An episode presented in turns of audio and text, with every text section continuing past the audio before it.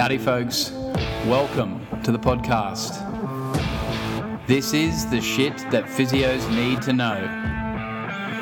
For the next 30 odd minutes, you'll be with me, Nick Marshall, and my co host, Dr. Josh Carter. So let's get into it.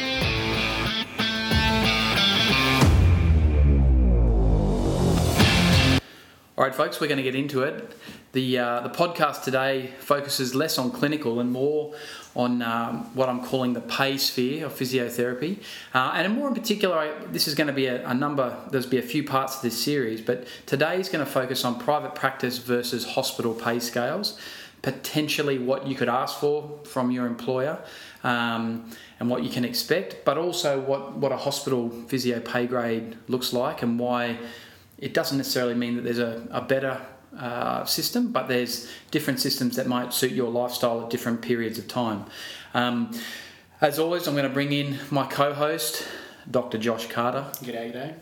Um, and Josh will also give a bit of an insight into his sort of journey. Remember, we're not we're not talking an absolute or fact. We're, we're giving you our opinion and our sort of take on it um, from two different physios. One sort of 20 years being a physio, one um, sort of five plus years. So it gives you an opportunity to sort of, I guess, have a, a, fireside chat or be a fly on the wall in a discussion that we're having. So I'll kick it off. Um, having worked in both private practice and hospital and also being an employee at a private practice as well as now being the owner of a private practice. I think there's a range of different ways to get paid. Um, and like I said in the intro, I don't think that there's a way that's better or worse. I think it's simply your personality will potentially suit something, and potentially your uh, where you are in life at the time may you know may suit a, a particular type of pay. Um, what I would say about working in a hospital is very safe as a new grad. You know you're going to get a paycheck. Uh, you know there's people around you that potentially can give you support, um, but there's some quite significant limitations to working in the public sector. Um, not the least of which my wife, she's a speech pathologist. She's not a physio, but she's since learnt that she has to wear a uniform. The uniform's arrived at our house today. Um, it almost looks like she's going off to prison. Looks like a prison outfit. Um, so that uh, you know, an outfit like that is obviously very much indicative of working in a, in a hospital setting, um, and there's good reasons for that, um, which are different to private practice. Um, but in terms of pay scale, that very much is a structured system. That's a system that they will find, uh, hopefully, marry up your experience uh, with what you should be paid for that particular year. Now, if you're lucky enough to go you know, and, and, advertise and be successful applicant for a job that has a higher pay scale, you'll be able to negotiate a higher pay scale. But generally, if you go in as a new grad, there's a very set, structured pay scale that each year you'll go up. Now, in private practice, that's very different. Um, there's a whole range of, of systems there, and we're going to talk on that, and we'll bring in Josh in a second. But that can be negotiated from a percentage um, to a wage to almost a combo of both where you might be paid a retainer and then a greater percentage on top of what you earn. And we're going to kind of touch on that as well. Um, but having been across, like I said, both systems, I don't think there's a right or the wrong. Um, but uh, there's a right or the wrong for your particular where you are in life. So I'll bring Josh in. You've you've worked at both. You've both been in, in a hospital setting and also a private practice setting. What's yep. your take on the matter? Yeah, uh, like you said, Nick, it's it's definitely the the pay structure, or as you've coined, sphere, very eloquently. Uh, that's that's a big difference, I guess. Um, are we allowed to say names of hospitals? I worked at Allamanda. Are we, we going to say that? I, have already said it, Probably but I've not. said it. So there it is. Yeah. Um, in a casual capacity when I first started working for you, and I think like you're saying, the stage of life, if you want to start your career in uh, private practice, which I think, would you say 80% of physio graduates roughly, you know, usually that's where they want to go as a, as a general statement? Yeah, I always get chipped about that. I, I yeah. don't know. I, I think. Um, I think a lot of people go into the physio thinking that that's what they want to do, but yeah. I, I, don't know. I think the end potentially it's not as high as that. But I don't want to put my neck out and then someone chop it off to say, "God, that's crap." But I think that's what you get into it because that's the way you see a physio. Unless you've had an extended hospital stay, you I generally didn't know physios worked in hospitals Exactly, until yeah. very recently. Yeah, yeah. Yeah. In fact, I'll tell a funny story on that one. Good. Um, I, had a, I had a young physio, well, not young, he was my age at the time, but we were going through uni and, and we went through UQ where you do basically three years of theory before you even go into the field. And it wasn't until his first prac in fourth year that he actually knew that what a physio did because he he was a, he'd been raised in Korea and was incredibly intelligent but was having to always translate things back. He translated it back being physio or physiotherapy being basically physics to deal with the body. Yeah, right. So he had no concept of what physio was. So uh, he walked straight into that first prac. I think he was at RBH or Mater or hospital or something. And he's like, what the fuck is this? You would have thought banging on someone's chest was a bit weird. He had no idea, mate. No idea. Um, but he became physio and a practice now up in Brisbane, and lovely guy. But it was just ironic, I think that yeah, sometimes.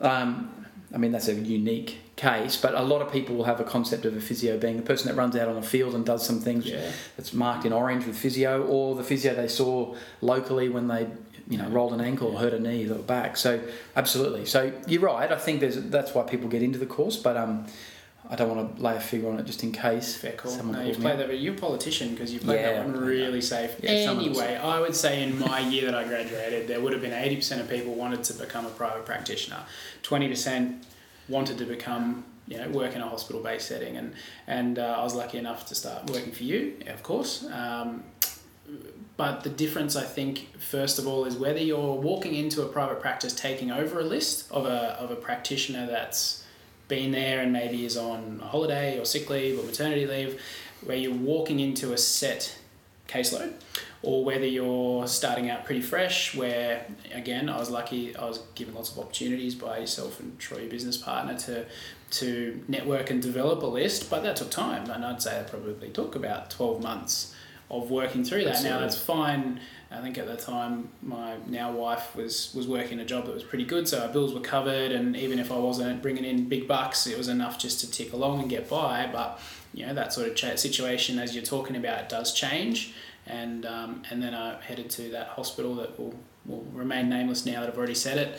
Uh, to, to top up my income, I guess, because like you're saying, a hospital, you go into it, you know, you're going to do your eight hours or seven and a half hours of work and come out getting paid for that. And depending on the pay structure in your private practice, it, it might not be the case. Um, Yeah, absolutely. Like, and I think, um, and, and look, I remember when you did start, and there, there was there was probably a conversation around when you did start as to because we didn't have a list for you to walk into what what that would look like when we employed you. So, um, you know, I think we can talk easily in retrospect. It, I think it made you hungry, and I think knowing that you were getting a percentage of what you saw meant that you were very, very keen, which was fantastic, and which has led to enormous amounts of opportunities for you to chase teams and contacts and stay super motivated. Now that wouldn't have happened to everybody, and we, we've had other employees that have been on a percentage that haven't enjoyed it, have just wanted a wage and wanted, a, and um, and as a result, they probably have also seen a caseload that would be hard to drum up. I think it's easier to, to drum up a, a an active or a sports caseload because there's a very structured sports club or organisation that you can head to. But to generate, say, like a women's care list, it's a bit bit more difficult. So, um, and I just use that as a, as a really simple example. But you're absolutely right. You know, and um, having a wage at that early stage may have made you less hungry, and while you probably might have earned more money, um, you might not have had those opportunities because you didn't chase that work. Because we'd have been sort of saying, well, we're going to keep you here, and we'd have given you our people while we went off and, and potentially, did the fun stuff. yeah, did the fun stuff exactly. Yeah, the fun stuff. And you, you bring up that good point, isn't it? It's the opportunities. I think that's probably one of the biggest differences I've seen between working in a hospital setting, which, as you're saying, has its benefits, and then working in private practice is your. uh, It just feels to me, and it's a personal thing, so the listeners out there might feel very differently, but I am obviously interested in sports and musculoskeletal and private practice. So, of course, my bias is to be drawn to that. And of course, I'm going to appreciate the opportunities in that setting more. But I feel as though there are more opportunities to do enjoyable things. And not that Yeah. you don't have opportunities working in a, in a public healthcare system. I believe with your public health experience, it's helped to, to do your masters at some point. Yeah, absolutely. So that's a bonus. Yep. You know, um, having sort of that professional development is probably more easily covered in the public healthcare system, as there's an expectation and a policy and a procedure that that's something that has to be uh, kept right up to scratch, and there's probably a little bit more generosity of funding of that in the public. Would you say that's the case, or yes and no? I, I, think that swing, there's a bit of a swing and a roundabout there with that one. I think there's a perception that that's certainly the case. Mm. Um, I would suggest to you that certainly over the, I mean, 15 years I would have had in in that kind of public health setting, I reckon at least eight of them, the funding was cut for professional development. Yeah, right. Um, so it was very good when I started, and then it, it got cut. And um, whilst there's probably opportunities for you to take leave to attend courses, it's always um, it, it was always a case of working out whether if you're paying for that course, you, you won't get paid leave. Oh, sorry, if you paid for that course, you would get paid leave. If if the area or the the network paid for that course, um, you know, the leave would be leave without pay. So there was a there was a bit of a to and fro. I certainly, it's one of those things too. The grass always looks greener, and you know, we would look at other health services and see how fantastic that was. And I think it across the board, it's probably all improved now. So you're absolutely right. There's much more of a a um, uh, I- Structured approach. structured approach Yeah. to it. Yeah. Yeah. And, and it's probably something that you talk about in a performance appraisal at the end of the year, how you're going to utilise your individual funding and time allocated to do that sort of stuff. Um, and to benefit the service. You know, what is Absolutely. the line manager or the, the boss of your area that you're working in?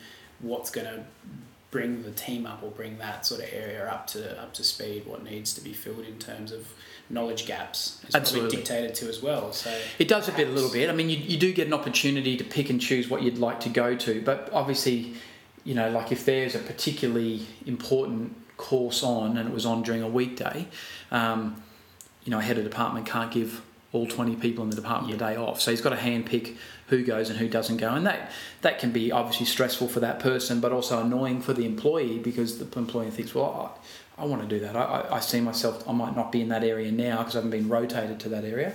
Um, but, you know, you don't get an opportunity to do that because, well, you don't always get an opportunity if it's a very popular course. Um, I guess if, if we we kind of I mean that there's some of the benefits, and I do want to do a podcast in the future of sort of weighing up purely private practice versus hospital, but I want to keep this kind of tight on pay, I guess you'd say. Um, and and in terms of I guess the the hospital structure, I think. Um, overall there's less opportunity to make top end money but there's a very good opportunity to make a very good income so good safe income you get your four weeks annual leave i mean we will talk in further podcasts that that annual leave also has limitations obviously when you're in a larger department you can't all be gone from there even if you're in outpatients or you're in an area that perhaps shuts down over holidays or christmas periods you're generally required you know to go up onto a ward to cover a ward. Um, and, and obviously there's weekend cover which you know sometimes can come in you know you don't necessarily get fantastic penalty rates because you're a full-time employee. So there's uh, there's a lot of those sorts of things that in terms of pay um, I think limit your ability like I said to get to that top end. But certainly as you come out I think it's a very safe good way of cutting your teeth and getting a nice income. Um, and you you get an incremental pay increase irrespective Guaranteed. of you know your performance I guess you could say. Um, and and I guess also the thing that probably in periods of time would annoy me is that you're probably not rewarded for working harder, um, and you're equally not really ever in trouble for working less. And I used to, you know, it would annoy people that I worked with or or the bosses that I had at the time, but I would experiment with that almost to see what the boundaries were as a way of kind of I guess testing my annoyance as to whether it to I, the man. yeah, or sticking it to the man and knowing whether it was time for me to leave because I thought, oh, I can't do with this anymore. And ultimately, that's that's what caused me to leave. But I was probably in a very fortunate situation when we started the business, having done some locum work in private practice, that I had a part-time public job. So when we started this business, it probably took two to three years to really pay ourselves an income. So we worked for free, both Troy and I, but it was the steady income through you know the, the public health system or our public outpatients which kept me afloat. So it's exactly what you're saying. You know, you, you came out and walked into a, a very lean list. Um, which made you hungry to grab stuff, but then you needed to top that up with something. And I think that's a really, if I had any advice for a new grad or a student, is that in a perfect world, that's the perfect system. Is having, uh, you know, money that it's bankable, it's home loan, it's rent, it's food that's coming in a couple of days a week, but then three days a week or two days a week where you can hunt and build a list and, and hustle, that hustle, hustle, hustle. there you go hustle Yeah. if you like Hustle. um, and then um, and then that sort of balance changes I guess you know you you start to take away the the easy income and you start to sort of top that up with your with your private private work I guess you'd say um, so I, I want to talk about so in terms of public health or hospitals we do have a very set rate and whilst there's an opportunity obviously to, to go for higher jobs and, and to you know to apply for a higher job that aside you, you are on a very structured pay rate and that you'll be able to access that pay rate through fair work and all those sort of websites um, wherever you are there'll be a general pay scale.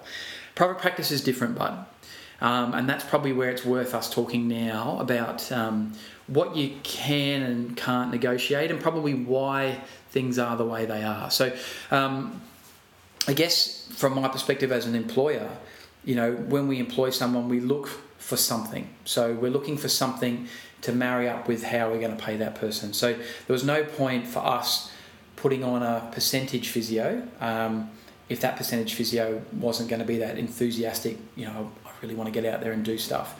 And so, you know, obviously you came along, you're with me as a student, and we identified that. Um, and so, as, as a result, you get an opportunity to, I guess, be in charge of what you want to be in charge of. So, you can work as hard or as easy as you like, but that has a very direct impact on whether you make money or not make money. And probably early on, you work incredibly hard and you don't get an enormous amount of conversions. And the hope is that that you know, the same way when we built the business, you'd work incredibly hard so that you're laying that groundwork for it just to, you know, keep trickling in. Um, so you went on a percentage. What what would you say were the positives and negatives early on of the percentage? I mean, we kind of touched on it, but um, obviously a positive is that harder you work, the more that you get. Yep. Um, negatives is that you, I, I guess If it's a quiet day, you're sitting there getting paid you're sitting there getting paid peanuts. Nothing. Yeah. And so, and, and that's why it can be, I think it's an option. I think it's an option of two types. I think it's an option if you first come out and you haven't got enormous amounts of bills and you're in the situation that you're in, or it's an option when you've got a good list. So if you're an established physio with a good following and a good list, then coming into a practice and taking 50% of what you bill for can be a lot of money. You know, like if you're, you know, basic figures, if if you're seeing 60 to 70 people a week, which is a very achievable week, Mhm. um, then uh, yeah, you know, you're hundred dollars an appointment. You're taking seven grand. You know, you, I mean, the practice does very well out of you. They're taking three and a half grand, but you're taking home three and a half grand. So you, you know, you're taking over well over 150 grand a year, um, and you can probably knock your 70 over in you know four and a half days. Probably got half day off a week. So, um, so I mean, from that regard, there's there's scope to make a lot of money, and obviously that also has to do with your billing. There's certain physios around here that are charging 200 bucks or 250 bucks an appointment. Um, but I guess the other thing too to, to be conscious of is, uh, and I find a lot of new grads wear the percentage as like a badge, like oh my boss gives me 30%. Oh my boss is so much nicer, he gives me 50%. But if the 30% physio has a structure where that business charges 150 bucks per appointment, then he's making more money than the bloke who's getting 50% who charges 50 bucks for the appointment. So I think that's again something to, to be really conscious of as a new grad physio when you leave is a lot of people fall into the trap of meeting with the boss and the boss says, oh, we're going to give you 50%. You know, we're going to have you do this and do that. And then you kind of work out, well, hang on, I'm the physio that's basically bulk billing a lot of these appointments. I'm, I'm the one that sees the, the, the people that we're just putting through, whether you're calling it the primary healthcare plans or the work cover. EPC, yeah. EPC. So, um, you know, my 50% of some of these $50 appointments isn't much, whereas my mate down the road who is on 35 or 40%, you know, they're going for 150 bucks for a new appointment. He's making actually more money. So there's a, there's a lot of those sorts of things to look at. And that's one option. It's just a pure percentage option where, like I said, with zero bills coming in or a little bit of support at home might be a nice way to start. or also if you've got an established list, might be a nice thing to walk into. But obviously, also in private practice, there's there's different options. So one option you can explore is a retainer, so that you know that no matter how quiet you are, you're going to get a particular retainer wage, um, and that may be the wage that Fair Work decides is is equivalent to what you're worth, um, which you can look online and. Um, and then you get a percentage of an increase over that. And that seems to be a bit of a, a swing going that way because it's a, I guess it's the best of both worlds. You know, you, it's incentivized, but you're still getting your bills covered. Absolutely. Yeah. And so, um, and would you agree that that would be something that would probably be attractive I to most that, people? I think that at the end of the day is probably the best combo of pay. Um, you know, on the on the pure percentage thing, just to quickly touch on that, another good thing about just being on a pure percentage depending on your bosses and, and whatnot, is you can condense your days or condense your list early on. So I'm Gen Y, but I'm, I'm I feel as I'm probably a bit different to the stereotype of Gen Y. You probably remember I would come in for a full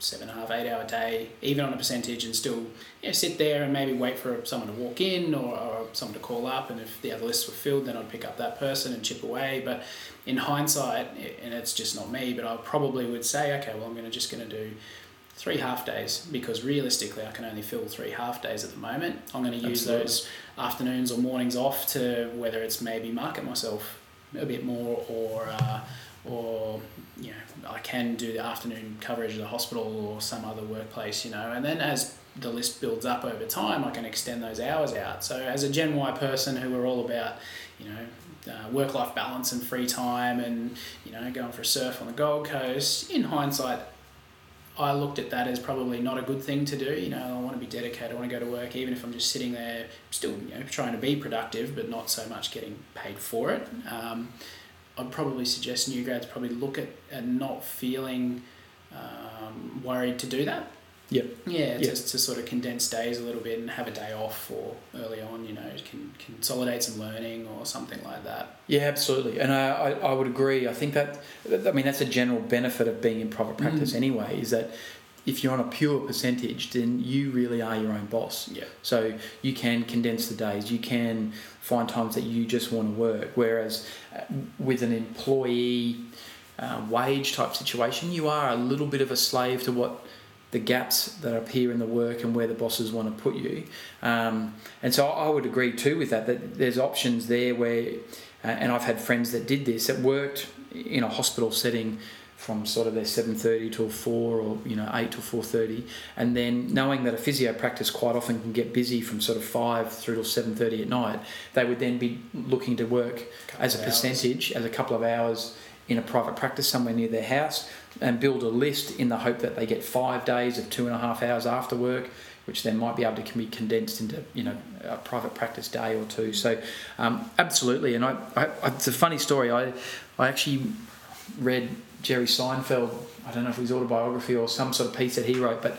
Um, he was sort of saying the majority of comedians when he was coming through, you know, would sleep all day, would get up and, and probably late afternoon, evening, would, would drink and hang out with their buddies and then write their sort of scripts, pardon me, you know, sort of late night. Whereas he, for whatever reason, wanted to treat it like a job. So he was setting his alarm for sort of 6.30 in the morning, having breakfast, and then sitting at his desk from 8 to 5 writing jokes and writing material. So he treated it like a job so that when it became a job, it was an easy transition. And I think for you personally, you very quickly came out of uni where you had full days and you didn't do that kind of out of uni and lay on the beach for you know months and months and oh shit I better get myself a job. You very much went straight into a structured thing where you know you were there from 8 till 4 um, and like you said you could probably condense that but it got you used to what a full day looks like and then you, you know as you got busier you kind of transition, transition, into that.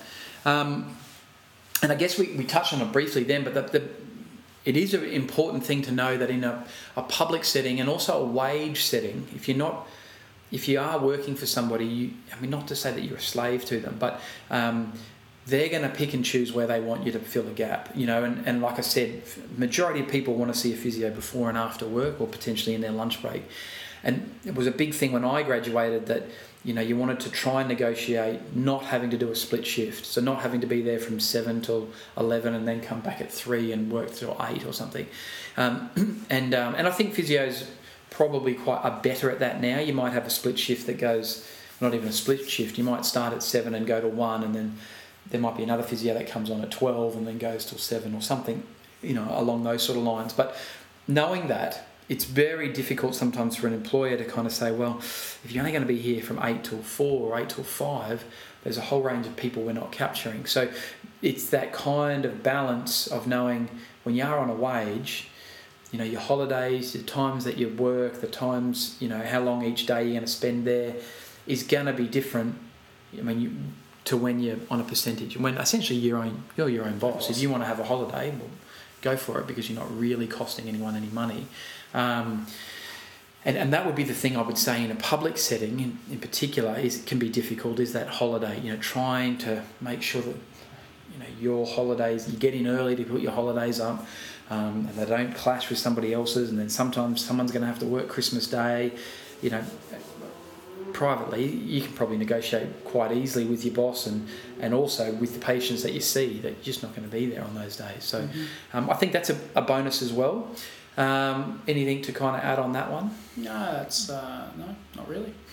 Yeah, I mean, and look, I think that's you know, you obviously had some stuff early on too, where you're on a percentage, but then you were going away with teams, you know, and and we talk about that a lot, where the teams don't necessarily always pay you, and that's another podcast we're going to talk about.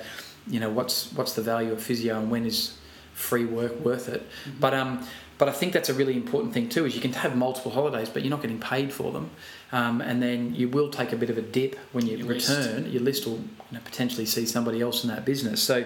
Um, you know, in, in that regard, sometimes if you've got a, a wage and you, you know, when you have to go away for a team and you're not going to get paid for that team, you're comfortable that there's money coming in.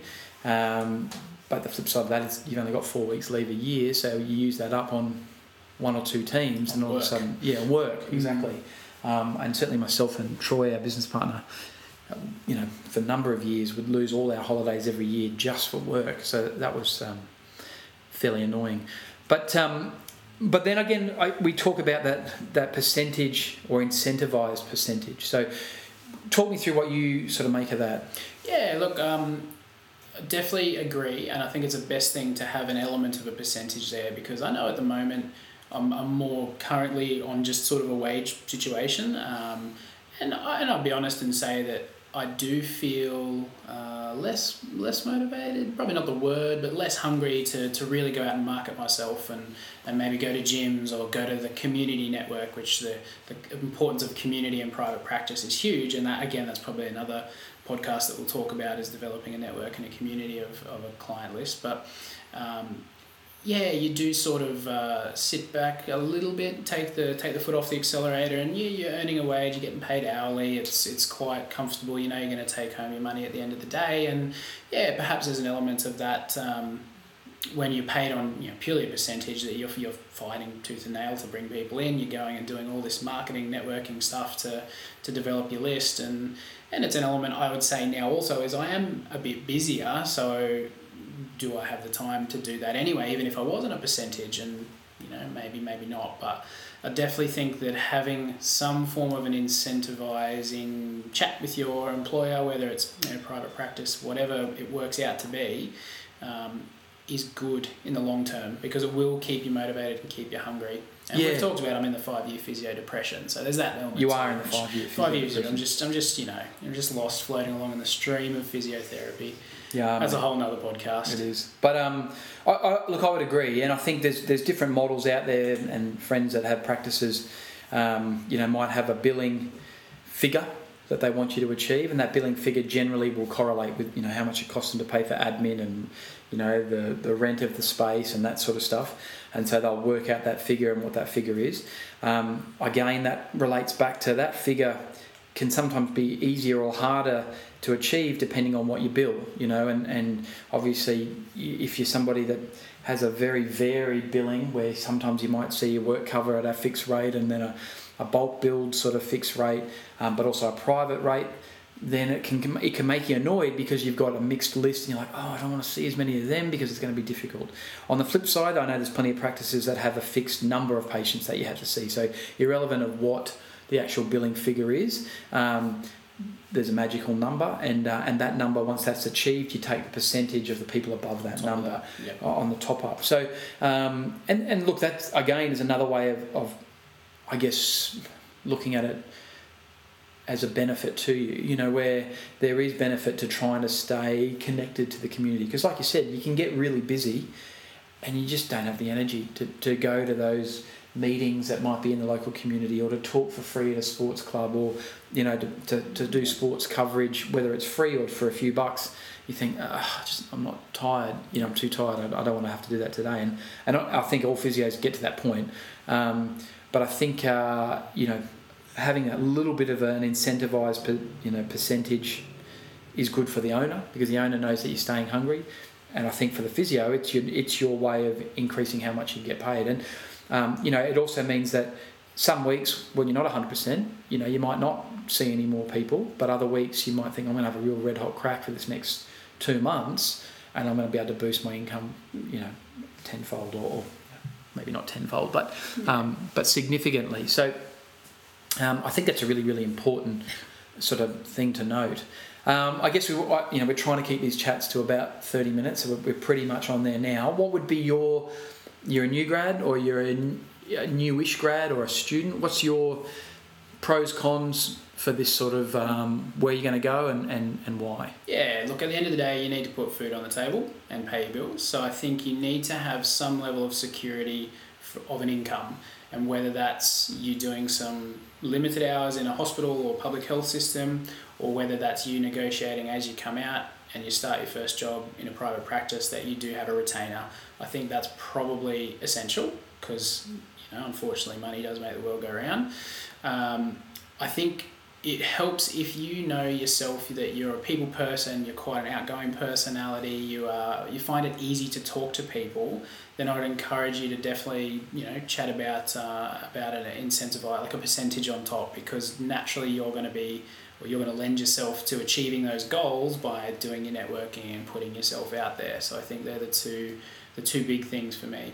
Yeah, and I'd probably second that. I'd, I'd probably say there's, like I said, there's not a right or wrong, there's not a better or worse. There's simply marrying up who you are. And if your personality is somebody that's very good at engaging people and you've, you've grown up in the area where the practice is, everyone knows you in the area where the practice is, you're engaged in local sport, local community, it's going to be easy for you to generate a list. And so you'll potentially quicker than others have a vested interest in trying to be, you know, percentage at above a certain level. But absolutely, 100% agree.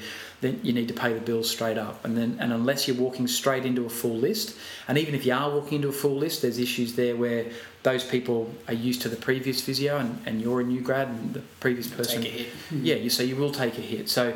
Um, I think having a, a steady income coming in and, and if you can somehow work out some kind of locum or, or even a you know a casual position with a pay pay wage, you know whether that's a hospital or some kind of nursing home setting would be fantastic.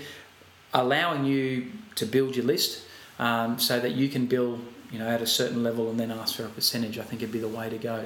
And as an employer, certainly that's what I'm looking for is somebody who's incredibly active and engaged in the community that I know is going to be there pushing it. I know they're going to be out there trying to get busier.